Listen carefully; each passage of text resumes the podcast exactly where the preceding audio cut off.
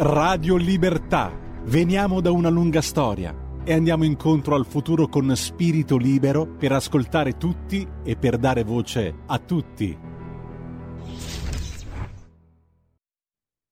Questa è Radio Libertà, queste sono le interviste di Radio Libertà e noi abbiamo il piacere di ospitare nuovamente il dottor Pietro Luigi Garavelli, dottor, anche io direi professor Pietro Luigi Garavelli, primario del reparto di malattie infettive dell'ospedale maggiore della Carità di Novara. E così mi sono anche evitato una bacchettata perché una volta ho sbagliato, il dottor Garavelli mi ha detto no, della Carità. Dottor Garavelli, ben ritrovato. Ben ritrovato Maurizio, ben ritrovato a voi ascoltatori.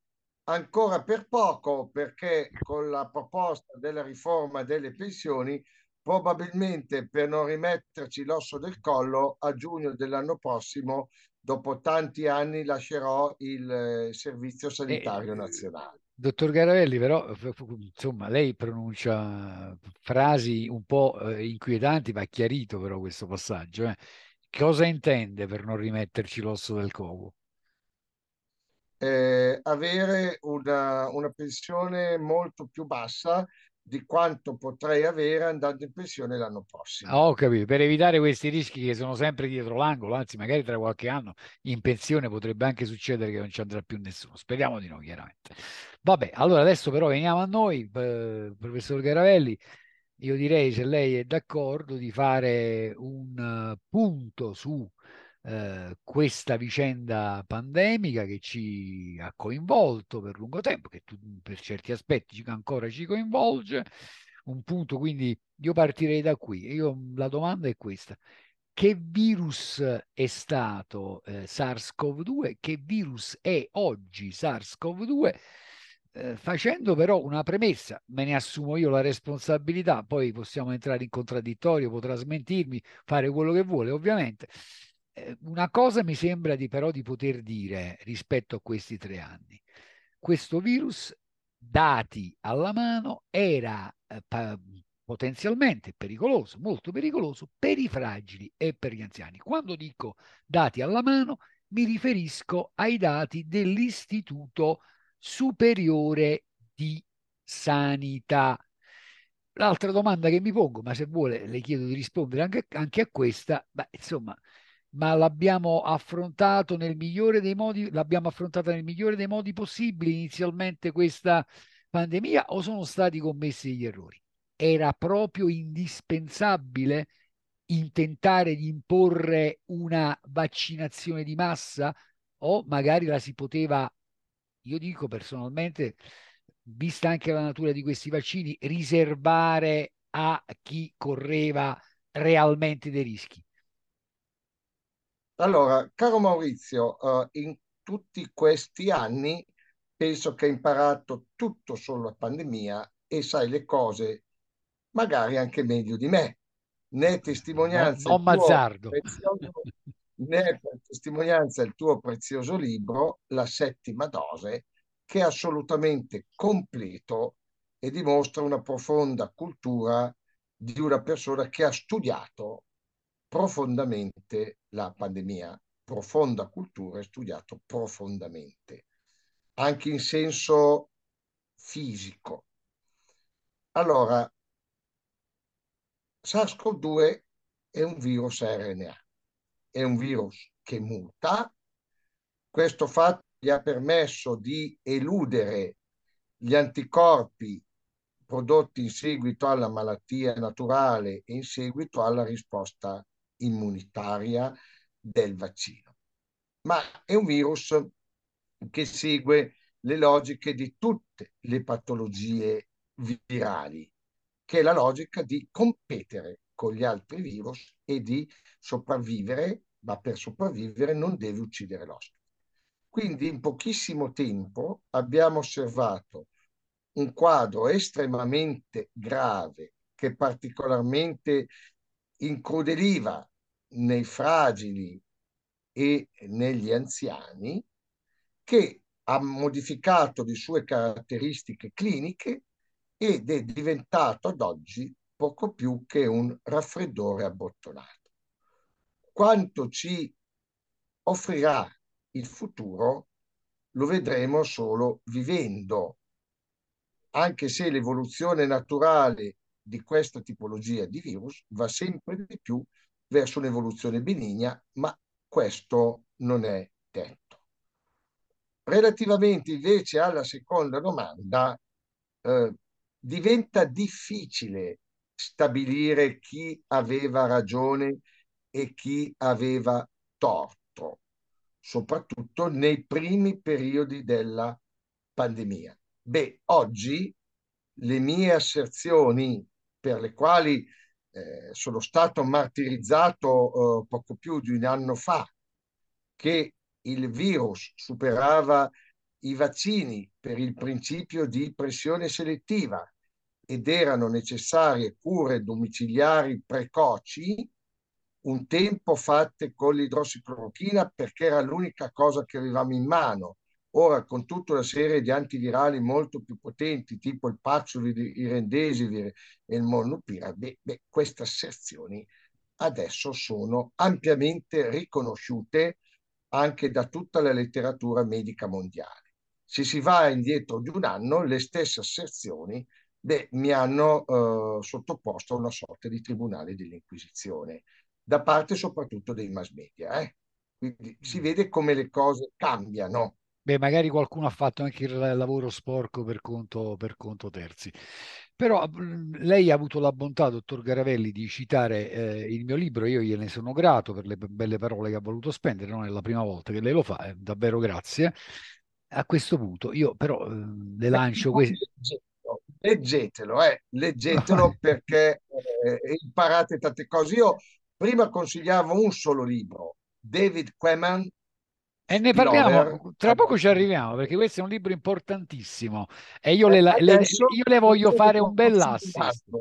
Io le voglio fare un bel Adesso assist. anche la settima dose perché racconta tante cose, capirete tante cose. Eh? Però io voglio un suo commento a queste dichiarazioni di un suo collega, di un suo illustre collega, che è il dottor Giorgio Palù, che oggi è il massimo dirigente dell'agenzia italiana del farmaco, perché Giorgio Palù a ottobre del 2020 faceva questa dichiarazione. A Padova abbiamo fatto uno studio per vedere qual era la circolazione del virus nel Veneto. Gli studi che abbiamo fatto ci dicono che la letalità oscilla tra 0,3 e 0,6%. Eh, vuol dire una letalità relativamente bassa, lo diceva Palù, non io, eh, più bassa di altre malattie infettive, sicuramente più bassa degli incidenti stradali, dei suicidi, delle patologie respiratorie causate dalle nanopolveri. Eh, questo ci dovrebbe far dire che non moriremo tutti, come qualcuno evocava, non è la spagnola. Questo ci dovrebbe un po' rasserenare e invece questa infodemia, ci va giù duro Palù nell'ottobre del 2020, e cioè questa informazione che è diventata pandemica, questa paura del contagio, paura della morte, questa sì che è diventata virulenta e contagiosa. Si è perso il buonsenso, la ragionevolezza, la capacità critica di valutare i dati per quello che sono. Questo è quello che affermava Giorgio Palù nell'ottobre del 2020. Beh, anch'io affermavo le stesse cose, ma però, lei, però lei non è diventato presidente dell'AIFA, però. O... Eh. Insomma, sono le occasioni della vita che alcuni hanno e altri non hanno. Però allora, io vorrei, io vorrei, chiarire una cosa. Io penso che il dottor Garavelli, no, mi scusi, dottor Garavelli, dottor Ga... vorrei chiarire una cosa, ma perché ci tengo, me lo consente, dottor Garavelli. Il dottor Garavelli è uno che è stato in prima linea a curare gli ammalati Covid nel suo ospedale che ci ha messo l'anima per fare questo. Questo deve essere chiaro eh, a tutti. Mi scusi, eh.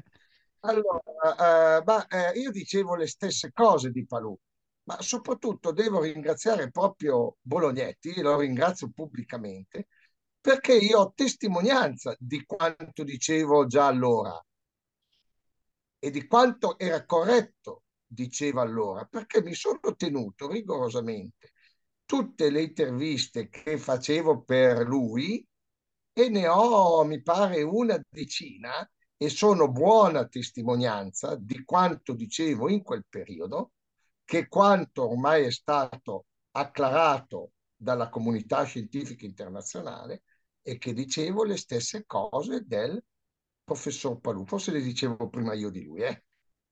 E magari diceva anche altre cose molto, molto interessanti, che, delle quali purtroppo non abbiamo potuto discutere come avremmo dovuto discutere, sarebbe stato un bene per la scienza. Abbiamo... Io dico che per la scienza, per tutti noi, per la conoscenza, eh? per decidere però, in scienza però... e coscienza.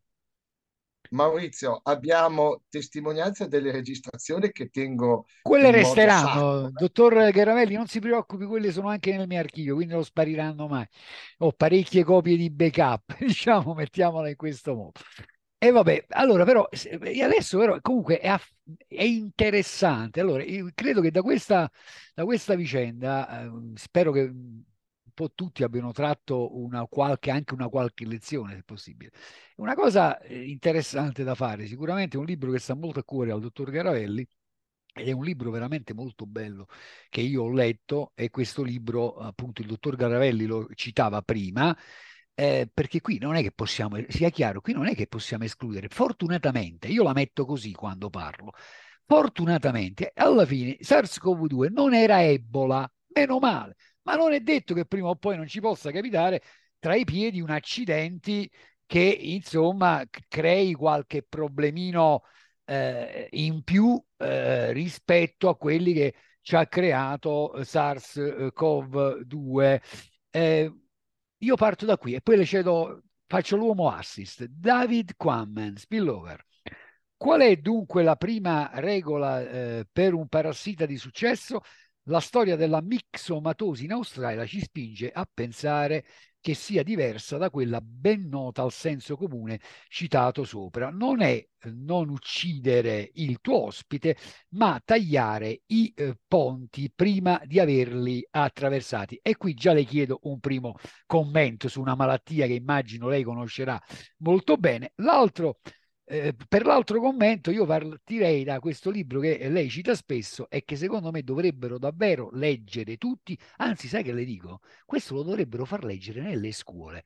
Oh, magari poi invitate pure il dottor Garavelli a parlarne. Eh? Eh, David Quammen scrive: Per capire perché certe infezioni diventino un serio problema, altre un tragico problema e altre ancora si manifestino a intermittenza o svaniscano senza fare danni, è necessario considerare due aspetti dell'azione di un virus. La trasmissibilità e la virulenza sono parametri fondamentali e decisivi. L'equivalente medico di massa e velocità, assieme ad altri fattori, determinano in gran parte l'evoluzione e gli effetti di un focolaio infettivo. Vabbè, il passaggio è lunghissimo, interessantissimo. Tra parentesi, a un certo punto Quammen dice eh, meno male che eh, il virus della rabbia non si diffonde per via aerea perché sennò sarebbe una roba devastante. Dottor Garavelli, mi scusi Beh, se l'ho fatta lunga. Dobbiamo arrivare a quello. Uh, l'evoluzione naturale dei virus è verso una progressiva benignità e adattamento all'uomo, perché se i virus rimangono cattivi, uccidono l'uomo e quindi uccidono l'animale nel quale si replicano.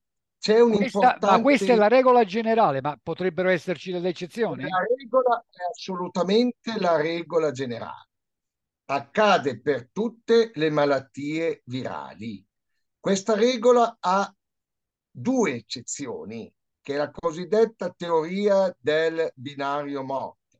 Prima eccezione, le patologie infettive sono particolarmente gravi all'inizio, quando non conoscono ancora l'ospite umano e devono adattarsi.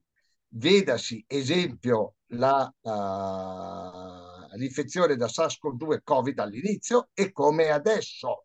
Vedasi, ad esempio, la sifilide portata dai marinai di Cristoforo Colombo, che era molto, molto grave nel 1500 e poi progressivamente ha ridotto l'aggressività.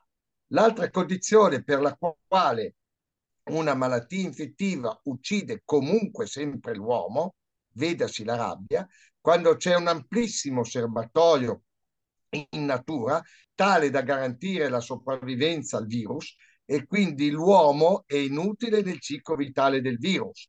mi riferisco al virus Ebola che ha come ospiti importanti talune specie di pipistrelli, mi riferisco al virus della rabbia che ha numerosissimi ospiti, diversi animali a sangue caldo, cani, gatti, eh, volpi e così via. Queste sono le eccezioni che però confermano la regola che le malattie infettive nell'uomo tendono ad adattarsi e diventare sempre meno gravi. Chiarissimo come sempre. Adesso però io, no, visto che l'ho beccata, non voglio lasciarla andare via subito, le chiederei, eh, sai che a me spetta il compito del provocatore, io ho qua due dichiarazioni, eh, le chiedo anche su questo un commento, perché insomma col senno di poi, ma anche con quello di prima, credo sia di un certo interesse. Poi di dichiarazioni in questa storia lo sa meglio di me, se ne sono fatte tante, anche di contraddizioni. Penso per esempio al dottor Bassetti, eh, che adesso per esempio invoca anche la commissione d'inchiesta, però solo per il 2022, a meno che non abbia cambiato idea. Vabbè, in ogni caso, 13 gennaio 2022 interviene Crisanti e eh, l'ADN Cronos titola Vaccino ogni quattro, quattro mesi, Crisanti, non salutare per il sistema immunitario. Qualche giorno dopo, questa dichiarazione di Crisanti viene eh, eh ripresa così dice Rai News, quindi la fonte direi attendibile, Covid, rasi, non è l'ora della quarta dose, insostenibili richiami così ravvicinati. E poi io qui ho un Alessandria oggi, in questo caso del 9 giugno del 2022, in cui credo siano medici, siano persone insomma serie di una certa autorevolezza, in cui si parla di uno studio fatto dal laboratorio di autoimmunità dell'azienda ospedaliera eh, di Alessandria e a un certo punto in questo articolo si cede la parola a Maria Cristina eh, Sacchi, eh, il titolo dell'articolo eh, che in buona sostanza io direi rispecchia i contenuti dello studio è Actung, i vaccini anti-Covid potrebbero renderci più vulnerabili. Allora, uh, sul fatto che eh, anche uno stesso ricercatore prima dica una cosa e poi dopo pochi giorni cambi idea, ne abbiamo viste di tutto e di più. Su queste persone che cambiavano frequentemente e rapidamente idea, io non vorrei dire infierire, nulla diciamo. non vuole infierire. per buona educazione. Io quello che ho detto nel 2020 l'ho sempre confermato a schiena diritta, lo continuo a ripetere e la eh, letteratura medica mi ha dato assolutamente ragione.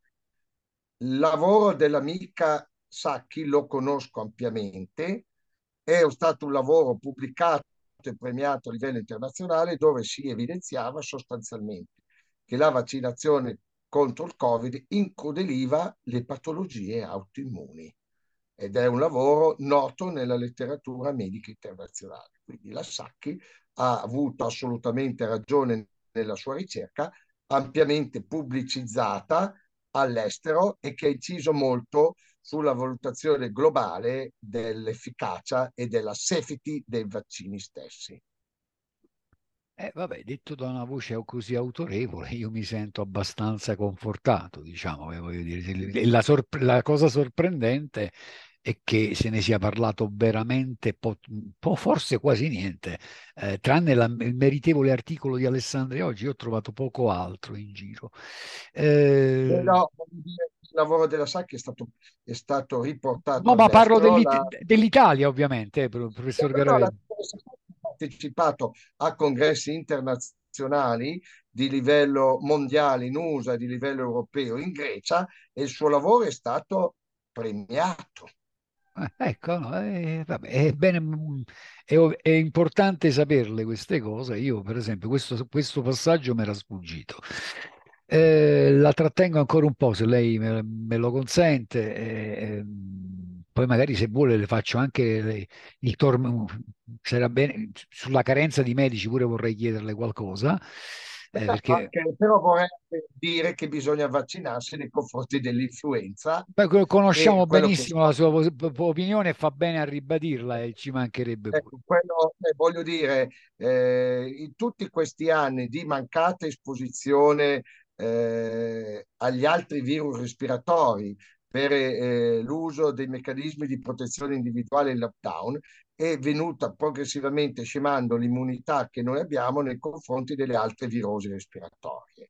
Adesso che vengono meno le protezioni e quindi ci si rincontra con questi virus, noi abbiamo un sistema immunitario più torpido e quindi ci aspetta delle virosi respiratorie molto più aggressive nei prossimi mesi e mi riferisco soprattutto al virus respiratorio sinciziale in ambito pediatrico e al virus influenzale, che tra l'altro di per sé La, stesso... viene dall'Australia questo virus? Viene dall'Australia? Il... Ma sono, sono già aggressivi. Questo, eh, I ceppi del virus influenzale che stanno girando sono particolarmente aggressivi e si vanno a confrontare con un sistema immunitario indebolito dalla mancata poco eh, esercitato insomma eh? poco esercitato eh?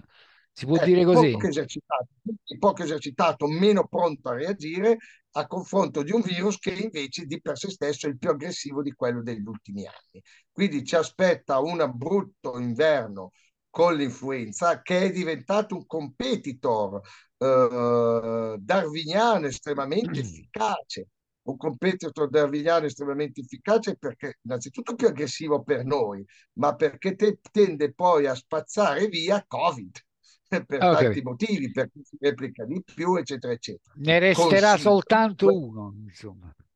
Ecco, ma resterà soltanto l'influenza, si va avanti. Highlander. Per il quale io consiglio in primis di fare la vaccinazione anti-influenzale, perché a mio avviso in questo momento rappresenta anche per i debilitati un pericolo maggiore di tante altre patologie.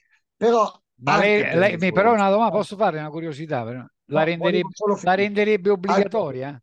La renderebbe obbligatoria? No, No, perché comunque eh, sono sempre scelte individuali quelle per la vaccinazione. Una buona campagna informativa dovrebbe spe- spingere la gente a vaccinarsi perché ha compreso l'importanza della vaccinazione. Ma vorrei anche tranquillizzare la gente, nel senso che per l'influenza, come per Covid, abbiamo de- un farmaco specifico che si chiama Tamiflu e serve per trattare le forme più gravi nei fragili e negli anziani, forme che giungono in ospedale. Mm. E quindi, insomma, un'influenza piuttosto aggressiva, ci dice il, il dottor Garavelli. Eh, dottor Garavelli. Un respiratorio artificiale aggressivo in ambito pediatrico. Sì, qualcuno... Ma, non stanno però un po' esagerando, non è che scatta di nuovo una campagna di mero terrore, la tripledemia, no? no. No, assolutamente, eh, perché comunque per l'influenza abbiamo il Tamiflu che funziona bene, benissimo da, eh, dall'inizio del 2000 e per il virus respiratorio sinciziale abbiamo a sua volta dei farmaci altrettanto efficaci. L'approccio delle malattie effettive è sempre lo stesso. Identificare eh, dal punto di vista microbiologico le forme più gravi per le quali abbiamo anche un trattamento ospedaliero ormai amplissimo per il Covid, ripeto, rende, eh, Rendesivir, Paxlovid, Molnupiravir, un po' meno ampio ma altrettanto efficace per l'influenza col Tamiflu e con la ribavirina per la, il virus respiratorio sincestiale. Chiarissimo. Ultima, davvero ultima domanda e poi, se poi, che lei non, non, ha altre cose da aggiungere, io la ringrazierò e la saluterò. Eh, parto da quest'articolo, è recentissimo, 16 novembre 2022, eh, il giornale che lo pubblica eh, è Repubblica Salute, rischi cardiaci dopo i vaccini anti-Covid, via a nuovi studi da Pfizer e Moderna, è firmato da Donatella Zorzetto eh, però questo articolo è preceduto il 14 aprile 2022 da un altro articolo, in questo caso pubblicato da Piacenza 24, dove interviene un cardiologo, il dottor Capucci, che parla già il 14 aprile 2022 di miocarditi in aumento tra giovani atleti, sostenendo, eh, dice il dottor Capucci, una correlazione con eh, il vaccino anti-Covid a precisa però il dottor Capucci, a mRNA. Allora, anche questo è stato ampiamente pubblicato da anni nella letteratura medica internazionale, cioè le problematiche cardiologiche post vaccinazione, soprattutto nei soggetti giovani. Eh, anche questo lo dicevo anni fa e quindi sorprende che riprendano una cosa che è ampiamente nota e sedimentata nel mondo medico. Eh, però posso dirle una cosa, eh, dico, lo, lei lo sa che io devo fare sempre il cattivo. Quello che invece sorprende me, sa che cos'è?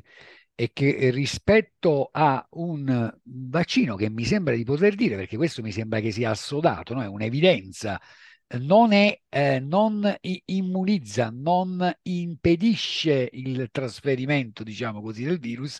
Io Eh, ancora... no, perché perché il virus muta e il Eh, virus è la vita che il vaccino tartaruga continua Eh, a ma questo da, da- però mi consenta, da questo, questo da un lato mi pone quantomeno a farmi una domandina su quale senso abbia avuto il Green Pass. L'altra domanda che inevitabilmente vie- poi devo pormi, ma ripeto, io sono uno abituato a ragionare anche un po' sui numeri, sui dati, sui fatti. Ah, io se guardo i dati dell'ISS, io sto ancora qui a chiedermi se per caso non avesse ragione nel novembre del 2021 il dottor Vaia quando eh, eh, diceva in buona sostanza che non era indispensabile far vaccinare i più giovani perché erano sani, perché questo diceva Vaia nel novembre Beh, del e io, io 2021. che cosa, e io che cosa dicevo nelle interviste che vengono rigorosamente in più copie, le stesse Ma io devo, e io copie. devo farglielo ridire, dottor Garavelli, questo perché queste No, cose eh, il, ne abbiamo dette. sono state, che sono state fatte delle scelte politiche in un certo senso, Mm, con medici che sono stati vati di quella politica. Le scelte sono sempre politiche. I politici hanno scelto tecnici di loro fiducia che hanno supportato, consigliato determinate scelte. E guardi, Io dottor, non facevo, no, ma chiarissimo, lei non io ha fatto io politica. io non Lei, facevo parte, io lei fa medico, lei fa il medico e fa lo scienziato ed è stato in corsia a curare i suoi malati, su questo non c'è No, dubbio. ma però, però ne ho parlato in Senato, non No, eh, potevano eh, dire certo, che non eh, sapevano certo. nulla delle cu- dell'efficacia delle cure domiciliari precoci in Piemonte. eh? Eh, peccato che, eh, l'ha hanno ascol- peccato che, ab- che abbiano ascoltato poco, perché se avessero ascoltato di più, secondo me avremmo avuto un- qualche morto in meno, secondo me un bel po' di morti in meno. Peccato, peccato davvero. Però, eh, ecco, io proprio io però gliela devo citare la dichiarazione di Vaia, perché testuale, vaccinare i bambini per proteggere gli anziani, la solidarietà sociale da chi ha meno di 12 anni rasenta l'ideologia e il fanatismo. Il vaccino, aggiungeva Vaia, non va fatto ai bambini per impedirgli di contagiare gli adulti, ma solo se sono fragili di loro. Questo diceva Vaia. E Ed è io una... concordo, dicevo. E lei concorda perché ce lo diceva e che non può che concordare di nuovo. Allora, adesso ce la dice una cosa in chiusura su che sanità ci aspetta, perché è bene tornarci, perché qua insomma a iniziare, io mi sono occupato in questi, in questi giorni, eh, anzi io la invito a visitare, a venire in Basilicata, dottor Garavelli, eh, che so che ci sono dei luoghi che potrebbero interessarle molto. Io ho visitato un paese che è Castelluccio Superiore, una perla meraviglioso, però lì, eh, come in tanti altri paesi, di, eh, ahimè, della penisola da nord al sud, ci sono delle persone che non hanno praticamente il medico di base e in molti casi si tratta di anziani, di persone che sono allettate, di persone che hanno, avrebbero bisogno di un certo tipo di assistenza. Quello che ho accennato all'inizio sarà drammaticamente la realtà. Per ragioni pensionistiche di mantenimento e di difesa della, dello stipendio affinché non si eh, impoverisca troppo con la pensione che avremo, eh, tutti, eh, un'ulteriore ondata di pensionamenti del sistema sanitario nazionale ci sarà il prossimo anno, ma un'ondata drammatica con migliaia e migliaia di medici che si andranno a pensionare, me compreso.